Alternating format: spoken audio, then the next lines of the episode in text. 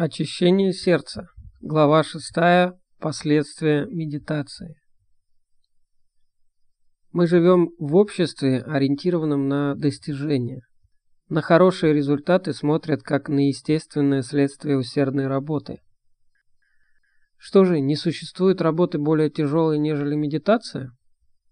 Может быть, мы полагаем, что ее результаты должны быть хорошими, что они придут быстро – а если этого не происходит, не свидетельствует ли этот факт о том, что медитация представляет собой пустую трату времени? Не является ли она указанием на то, что нам следует поискать для себя другое занятие? Очень часто люди не чувствуют, что достигли тех результатов, которые искали. Предположим, человек считает, что глубокая медитация выражается в появлении огней и видений. Обо всем этом ему рассказал какой-то приятель. И таких явлений не происходит. Означает ли это, что он ничего не получает от своих усилий? Помните, что создание каммы всегда приносит результаты. Даже попытки медитировать понемногу каждый день представляют собой хорошую камму и принесут счастливые результаты. Но может случиться, что эти результаты не станут очевидными немедленно. Иногда, возможно, имеет место то обстоятельство, что медитирующий в прошлом создал нездоровую камму, и теперь она препятствует немедленному получению плодов новой полезной каммы. Иными словами, легкость сосредоточения, блаженство, мир и прозрение могут оказаться задержанными на некоторое время. Тогда нам остается только одно – продолжать работать. Те, кто сдаются в этом пункте, говоря «О, я ничего не получаю от практики». Подобны людям, отправившимся в далекое путешествие пешком, но вернувшимся после первой же мили. Они ничего никогда не увидят. Поэтому, если ваша медитация не приносит впечатляющих результатов, просто продолжайте работу. На самом деле, отсутствие подобных результатов является даже лучшим исходом, потому что такие вещи могут оказаться западней, ловушкой. Прогресс должен измеряться результатами в повседневной жизни. Способны ли вы теперь выносить присутствие мистера Брауна? Проявляете ли больше терпения к миссис Смит? Меньше гнева больше любящей доброты, меньше ожесточенности, больше счастья. Способны ли вы видеть вещи более ясно, более в духе Дхаммы, нежели раньше? Обладаете ли вы большей душевной уравновешенностью? Реже испытываете потрясения? Все это благотворные результаты практики медитации. Однако некоторые люди обманывают себя. Они чувствуют, что благодаря ежедневной практике медитации становятся действительно духовными людьми. В своей озабоченности увидеть собственную чистоту они ухитряются не замечать вопиющие недостатки, как это ясно видно из истории о любящей доброте и чайном подносе. Говорят, когда-то на Шри-Ланке жил человек, который каждое утро после пробуждения медитировал в течение получаса на своей кровати. Он наполнял весь мир любящей добротой, распространял ее в десяти направлениях и проходил через все сочетания живых существ. В конце этого времени слуга принес ему в постель чай. Поднос с чайником, кипятком, чашкой, молоком и сахаром. Как раз в тот день медитирующий изливал метта на целый мир. Даже на всю Вселенную. И тут раздается стук в дверь, указывающий на то, что принесли чай. Как обычно, медитирующий сказал «Войдите». Слуга вошел, но на этот раз случайно споткнулся о край ковра и потерял равновесие. Чай, кипяток, сахар, молоко, осколки посуды все разлетелись по полу. Слуга рассыпался в извинениях. Медитирующий, пропитавший все чувством Метта, воскликнул. «Что ты наделал, дурак? Разве ты не видишь, что я занят медитацией любящей доброты?» Медитация должна иметь своим результатом рост понимания и самоограничения. Приведенном примере заблуждавшийся человек страдал от гордости. Гордость – это общая беда всех людей, регулярно занимающихся медитацией, поскольку этот недостаток можно считать подлинной опасностью. Он будет рассмотрен более подробно в следующей главе. Мы уже несколько выше упоминали о ловушках и западнях. В особенности это относится к видениям. Неопытный медитирующий легко привязывается к видениям, именно к тем из них, которые прекрасны. Например, некий начинающий однажды просидел в приюте для медитации два или три дня. И все это время наблюдал бесконечную панораму ландшафтов, которые все были окрашены в прекрасные мягкие тона. Они проплывали мимо него, подобно образом со свитков живописи. Ему посоветовали переключить внимание на другое место. Некоторые медитирующие не только видят приятные и красивые образы, но даже созерцают религиозные символы, принимая их за откровения. Это как раз и означает привязанность к продуктам собственного ума. То, что подобного рода видения обычно оказываются продукцией ума, подтверждается тем фактом, что, например, католики видят Христа или Деву Марию, но никогда не видят Кришну, тогда как почитатели Кришны могут увидеть его игры в предгорьях Гималаев, но никогда не увидят пророка Мухаммеда, едущего из Медины в Мекку.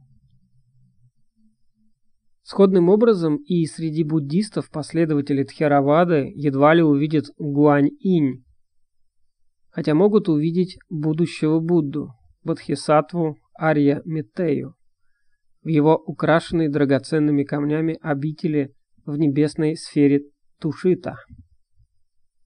Медитирующие и мистики всего мира чересчур склонны доверять махинациям собственного ума. Поэтому буддист, который видит образ Будды, если он не находится в состоянии глубокого заблуждения, никогда не вообразит, что перед ним Гатама или какой-либо иной Будда. Ибо видение Будд, даже когда такая визуализация оказывается частью практики медитации, не обязательно очищает сердце от нечистоты. Как легко было тогда жить людям со зрительным типом ума, если бы дело происходило именно таким образом. Поэтому все виды техники визуализации полезны только в том случае, если они действительно приносят возрастающую частоту действий. Ума, речи и тела. Если же они ведут к гордости, я могу слиться с Майтреей, Тарой и так далее. Медитирующий остро нуждается в совете. Типично буддийское отношение к видениям проявляется в случае, имевшем место несколько лет назад. Один монах в Таиланде как-то сел для обычной медитации. Он медитировал днем около часа. Однако на этот раз ему показалось, что он спускается вниз по длинному темному туннелю и в конце встречает кого-то, кто берет его за руку и ведет за собой. Монах никогда не видел лица этого существа в целом, видел только кисть руки, лежавшую на его плече, и слышал голос, объяснявший являвшиеся ему различные кровавые и отвратительные сцены мучений. То была адская сфера, открывшаяся ему в видении. Голос объяснял, какие различные виды каммы приносят многообразные формы интенсивного страдания. Их путешествие продолжалось долго, охватило огромное пространство. И монах вышел из своего переживания только тогда, когда темное ночное небо было усыпано звездами. Он просидел несколько часов, гораздо дольше, чем был когда-либо способен просидеть. Когда он рассказал учителю о происшедшем, тот заметил. «Почему же ты не выяснил, кто именно вел тебя в этом странстве?» Если бы он сделал это вместо того, чтобы позволять ему блуждать и поддаваться очарованию, он смог бы исследовать вопрос о том, кто в действительности производит эти явления. Более забавная, хотя и более опасная история приключилась с монахом, который увидел на другом конце своей дорожки для медитации ходьбы сияющий свет возвышенной красоты. Он зашагал к этому свету. Когда он подходил к нему, перед ним возник ствол дерева. Он вскарабкался на дерево, а свет оказался на конце ветки. Он дополз до самого ее конца но свет перепрыгнул оттуда на соседнее дерево, сделав прыжок в 20 футов. К счастью для монаха, в это мгновение к нему вернулась внимательность. Он понял, что поддался ложной сосредоточенности, что, вероятно, нечто, не желающее ему добра, попыталось повредить ему. Несколько более сильная и значительно более старая история связана с со случаем, когда мастер Дзен подал совет благочестивому монаху, который предавался видениям. Когда увидишь Будду, убей его. Хотя нам невозможно вообразить, чтобы такие слова произнес учитель Тхеравады, все же поучение обладает характерным признаком буддизма. Великие учителя в Таиланде подчеркивают, что видения могут быть или продуктами нашего собственного ума, или следствием внешних реальностей. Например, один медитирующий, который воспринимает видение девов, дает в то же время возможность подсознательным воспоминаниям подняться в сознание и создать образ из запасов сохраняющихся там чувственных впечатлений. Ведь почти в каждом храме Таиланда существует изображение девов, обычно приветствующих Будду. Но другой человек может на самом деле увидеть девов, то есть существ, находящихся вне его самого, может общаться с ними. Учителя подчеркивают, что для большинства медитирующих, даже для прошедших большую практику, очень трудно различить два типа этих переживаний. И, конечно, имеется опасность привязанности практикующего к видениям независимо от того, что будет их источником. Его собственный ум или внешние факторы. У людей, имеющих подобные переживания, поднимает свою уродливую голову также и гордость как они полны своими переживаниями, с какой жадностью рассказывают о них другим снова и снова. Увы, вместо того, чтобы при помощи медитации отсечь нечистоту, корнем которой является гордость, такие люди просто усиливают ее. Полезными видениями являются только те, которые можно превратить в рабочие места – камматхана, то есть видение такого типа, которое можно использовать в качестве предмета медитации. Таковы все видения составляющих участков тела или его частей, видение его смерти и разложения. Подобные видения не улавливают медитирующего привязанностью, хотя работа с ними не годится для людей робкого ума. Они могут привести практикующего к самому прозрению и освобождению. При появлении видений последнего типа легко может возникнуть страх. Этот страх бывает настолько сильным, что медитирующий может оставить практику или на некоторое время утратить внимательность. Так что другие люди могут счесть его душевно неуравновешенным. Это может произойти также и в том случае, если во время весьма мирной медитации вдруг прекратится процесс дыхания. Результатом подобного явления может оказаться паника. Возникает мысль, я умираю.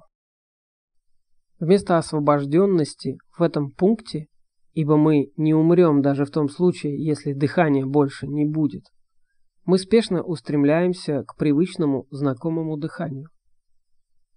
Такое переживание тоже способно побудить медитирующего оставить практику. Боязнь подобных явлений, боязнь более внешних угроз для жизни, таких как змеи, тигры и тому подобное, возникает с большей вероятностью, когда практикующий находится в глухом месте, особенно в пещере или у подножья какого-нибудь дерева, когда тело не защищено от диких животных. Тогда ум начинает выкидывать шутки и убеждать практикующего в том, что к нему подползают змеи, подкрадываются тигры или демоны, духи и тому подобное что они вот-вот убьют его. Такие страхи переживал и Бодхисаттва перед тем, как добиться просветления. Став Буддой, он позднее описывал свои страхи и тот способ, при помощи которого он преодолел их. Уйдя для своего пребывания в особо отдаленные места, где, как сообщали, по ночам бродили разные духи, он действовал таким образом. Пока я находился там, ко мне подходил какой-то дикий зверь, или павлин стучал клювом по ветке, или ветер шелестел листьями. Я думал, почему я пребываю здесь, всегда ожидая чего-то страшного, испытывая ужас. Что, если я подчиню этот страх, этот ужас, оставаясь в той же позе, в какой нахожусь когда он охватывает меня. Мачхима 4 После этого всякий раз, когда возникал страх, он подчинял его, оставаясь в той же самой позе. Например, если он сидел, он подчинял страх сидя, не вставая со своего места, пока страх не исчезал. Такой метод пригоден для тех, кто способен на весьма значительные усилия и на глубокую внимательность. Но ниже мы предложим другой способ для медитирующих, которым необходима большая поддержка. Сходные сообщения о сильнейшем страхе можно найти в рассказах о досточтимом мастере медитации Ачаане Муне и его учениках в северо-восточном Таиланде. Особенно яркий случай произошел с одним монахом, который боялся духов, а в связи с ними также трупов и площадок для их сожжения. Он чуть не потерял рассудок из-за собственных страхов, однако благодаря значительным усилиям воли смог им противостоять. Его не вынудили к бегству ни лесное уединение, ни звуки приближающегося духа которым на самом деле оказался полуголодный деревенский пес, искавший пищу. Это пример победы над страхом. В книге «Откуда он взят» приведены еще несколько других замечательных случаев правильного подхода к делу. Как и в повествовании об Адхисатве, в этих историях рассказывается о людях, способных выдерживать трудности и уединение. А как же быть людям обычным, которые испытывают страх, но желают продолжать свою практику? В своей проповеди, называемой «Первейшая ступень», Будда рекомендовал для излечения от страха дрожи и стоящих дыбом волос три средства. Эти средства представляют собой вспоминания о Будде, Дхамме и Сангхе. Вернее, отрывки из этого вспоминания. Когда мы повторяем их про себя в момент интенсивного страха, они могут окружить нашу ауру и служить сердцу как бы знаменем великого царя в битве, придающего смелость его войскам. Здесь мы приводим эти отрывки полностью, их можно выучить наизусть так, чтобы они быстро приходили на ум всякий раз, когда это потребуется. Обычно буддисты повторяют их ежедневно. Поистине таков благословенный, совершенный разрушитель скверный, Будда, сам достигший совершенства. Совершенный в ясном понимании и сострадательном поведении, обладающий наивысшим добром в присутствии и в судьбе, познавший миры, несравненный мастер укращения людей, учитель девов и людей, пробужденный и пробуждающий, владыка передающий Дхамму искусными средствами. Сангха Благословенного и его учеников вступила на благой путь. Сангха учеников Благословенного вступила на прямой путь. Сангха учеников Благословенного вступила на истинный путь. Сангха учеников Благословенного вступила на надлежащий путь. Это значит, что четыре пары людей и восемь их видов – это сангха учеников благословенного, пригодно для даров, пригодно для гостеприимства, пригодно для подношений и пригодно для почтительного приветствия, как несравненное поле заслуг для мира. В скобках эти четыре и восемь типов людей рассматриваются в последней главе. Будда заверяет, что страх, дрожь и поднявшиеся дыбом волосы исчезнут после того, как будут повторены со вниманием и с углубленным проникновением в смысл все отрывки или хотя бы один отрывок. Некоторые другие дурные результаты медитации – это укрепление мнений и узкая нетерпимость – они могут идти бок о бок с практикой, поскольку типичны для комплекса гордости и мнений. Приверженность мнениям представляет собой одну из форм вожделения, от которого следует избавиться при помощи прозрения. Но прежде чем люди подойдут к этому прозрению, а также в том случае, если учение, которому они следуют, лишено традиции прозрения, а регулярная практика медитации может сделать их весьма негибкими в своих идеях. Ум, частью которого стала старая идея «я», всегда ищет таких вещей, которые могут быть объектом устойчивых желаний. Медитация же, если она до некоторой степени успешна, способна укрепить идею «я», души, и не обязательно приводит к возрастанию любящей доброты и сострадания и тому подобным хорошим результатам. Эта опасность может сопровождаться нетерпимостью. Прав только мой гуру, правы лишь учителя моей линии. Такая точка зрения способна только создавать конфликты, представляет собой лишь более тонкие способы утверждать я прав. Старая идея «я» души самости подает свой голос даже в среде буддистов. Если же медитация используется для этой цели, тогда она идет совершенно противоположно направлению Дхаммы. Гордость – самая опасная нечистота для медитирующего. Другой нежелательный результат медитации проистекает из пользования таким ее предметом, который не соответствует характеру практикующего. И здесь практикующий медитацию в изолированности оказывается в трудном положении. Потому что на самом деле нелегко узнать, какая именно практика будет для нас подлинно благодетельной. Моха, заблуждение – очень часто привязывает нас к собственным ошибкам. Конечно, если учитель не обладает искусством медитации, он может дать медитирующему неподходящий объект медитации. Несколько лет назад я увидел одного медитирующего из Малайзии с длинным и мрачным лицом.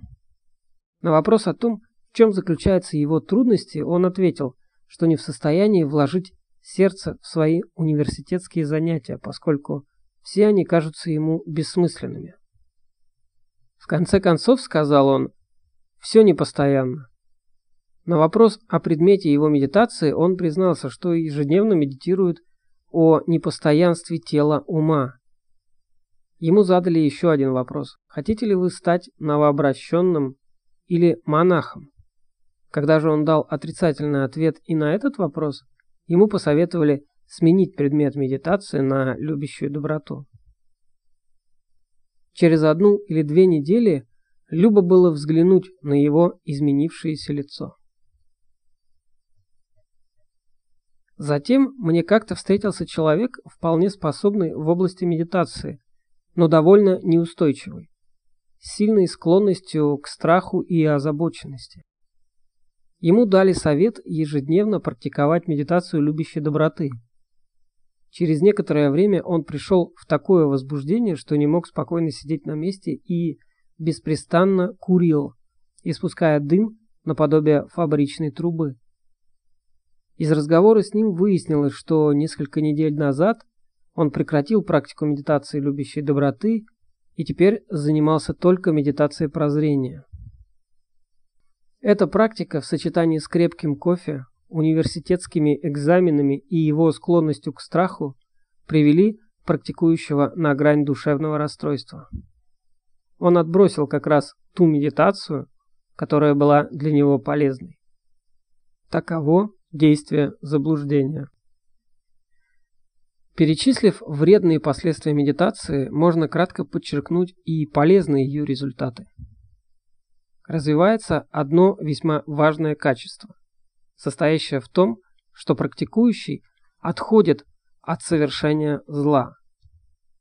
Медитирующие обнаруживают, что они стали гораздо более восприимчивы к собственному неправильному поведению что им легче придерживаться предписаний морали. Они становятся более терпимы к ошибочным поступкам других людей. У них появляется больше душевной уравновешенности по отношению к другим людям. Большее умение искусно обращаться с ними в соответствии с тем, что должно быть сделано в различных ситуациях. А их собственные склонности к нарушению предписаний морали становится все слабее, тогда как хранители мира внутри них укрепляются. Хранители мира в кавычках.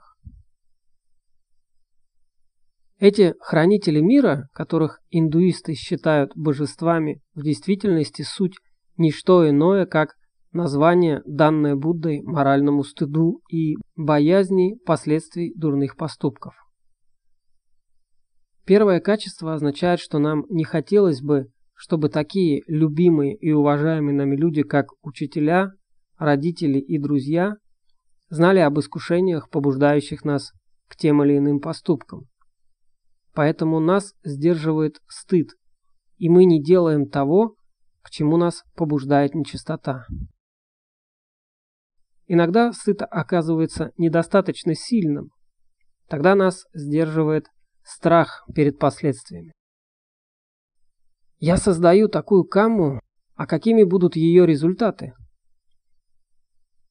Поскольку они будут болезненными, а мы не хотим страдать, возникает сдержанность. Однако обычным путем мира является бесстыдство, отсутствие опасений относительно последствий. И тогда мир оказывается охвачен вырождением, поскольку люди следуют всякому побуждению своей нечистоты. И какое обилие духа сопровождает подобные поступки. Восторг пити является еще одним фактором, который возрастает у медитирующего. В четвертой главе упоминались различные степени его напряженности. Здесь можно еще сказать, что восторг, несомненно, является собой здоровое состояние, но привязанность к нему нездорова. Могучее чувство восторга возникает у основания позвоночника и может двигаться вверх. Этот факт указан в главе 4. Совет о том, по какому каналу следует это чувство направлять, лучше всего получить от учителя.